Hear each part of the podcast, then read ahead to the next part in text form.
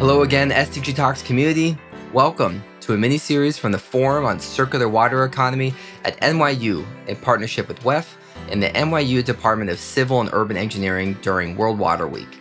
In these episodes, you will hear from students from Manhattan College, Columbia University, N Y U, and the University of Missouri. These were somewhat impromptu conversations with a little bit of background noise, but I know you will all enjoy hearing about the important research, and I encourage you to reach out if the topics interest you. Take care. We are here again back at the N Y U campus alongside Luana. Luana, how are you doing today? Hi, I'm doing good. How are you? Doing so well. So it's World Water Week. Also kind of like, you know, really should be World Water Day every day. Yes. Um, so tell me a little bit about you and sort of how you got here today. Okay, so I'm a third year PhD student at N Y U, and my research is focused in environmental engineering, and my project is related to photodegradation of pesticides in water. So this is what got me here. I research about water and pesticides, and I think this is really fun. So I'm here to learn more about water and other applications. And why this? What's your love and passion behind this project? So basically, I like to say that personally, I'm from the Amazon region in Brazil, and we have a lot of water that is available there, but we don't have the resources or money to invest that makes it possible for other people to have access to like drinking water and stuff. So I always wanted to work with water so I could maybe like bridge the gap between research and what like people in need can have. And this led me to this project because pesticides are pollutants that are in water, and they may pose risks when we drink water with pesticides. So I want to get rid of pesticides in drinking water, basically. For those of us that don't know, what are pesticides and where do they come from? So pesticides, they are used in agricultural systems to get rid of pests that may destroy the agricultural fields. So it's really important to ensure food supply. So when we are producing like agricultural stuff, food, basically, we need to make sure that we have enough food to be distributed. So we need to make sure that the pests don't destroy the fields, and that's why we use pesticides for that. And there are different pesticides that are better or worse for the environment? So we have a variety of pesticides, for example, fungicides. We have like herbicides that are used for other purposes. So we have many pesticides that are used, and they are applied for like apple or grapes. So it depends on like we're trying what so we are trying to do. Different types of pesticides that are used for different reasons. Yes. And I'm seeing this the title of your research, direct photodegradation of pesticides in water. How what does dive into that? What's the impact of photodegradation?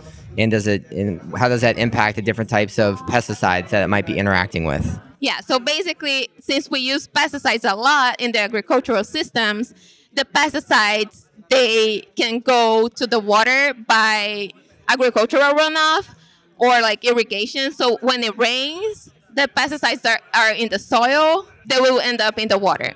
And when they are in the water, a lot of things can happen to them. And one of those things is degradation through sunlight. So pesticides, some pesticides are able to absorb the light that is emitted from the sun. And this will lead to a reaction that will degrade pesticide, and it will transform the pesticide into something else. So my goal is to understand how fast these pesticides will degrade when they are in the environment, and what are the properties that are important for this degradation to happen.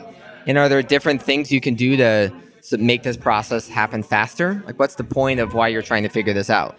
So, yes, depending on their chemical structure, they will whether absorb light or not. So, for example, one important thing is to understand which pesticides will absorb light. This is the first thing. And when they absorb light, they may degrade or not. So understanding how this process happens is important, because if we know the structure of a pesticide that degrades really fast, we can produce more pesticides with a similar structure, and then we will be able to make sure that they will actually degrade in the environment. And also the different types of light. We have sunlight, but in water treatment systems, we also have U V C light that can be used in the processes, and we can see whether the pesticide degrades faster or not, using different types of light. And it's actually used, usually the case with U V C pesticides degrade faster than with sunlight, for example. And I'm sure maybe different cost structures and different, depending on the, how the light absorbs. Yes. My research is like, I have different families of pesticides, and even pesticides within the same family, which means that they have very similar structure, but like one compound that is different makes all the difference in the degradation, for example. Well, I will say I'm looking at some different chemical compounds of the pyridine herbicides and the triazole fungicides, and it looks like my sophomore year of high school chemistry class, which I think I struggled to get a B in. But so I look at all these, and everything you've said has been so educational and enlightening. Thank you.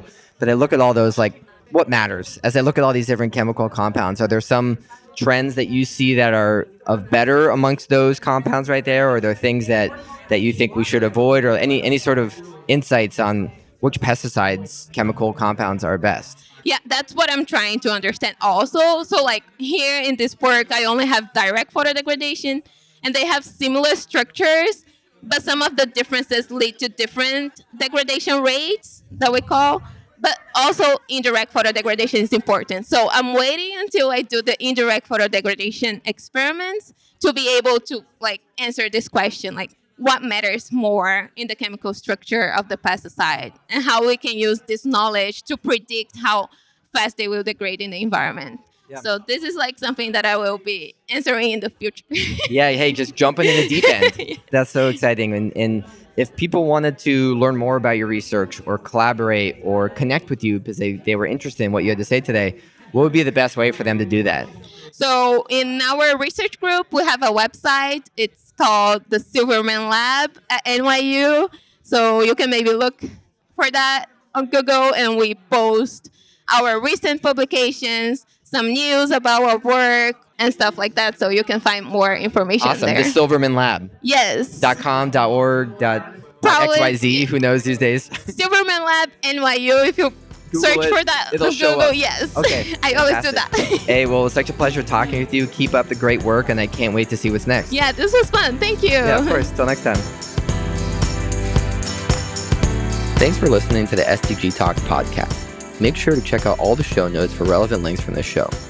Please share and follow S D G Talks on social media, and stay tuned for updates from the Unleash and United Nations community. The goal of the S D G Talks is to bring you good content. If you want to learn about something specific or have suggestions, please let us know.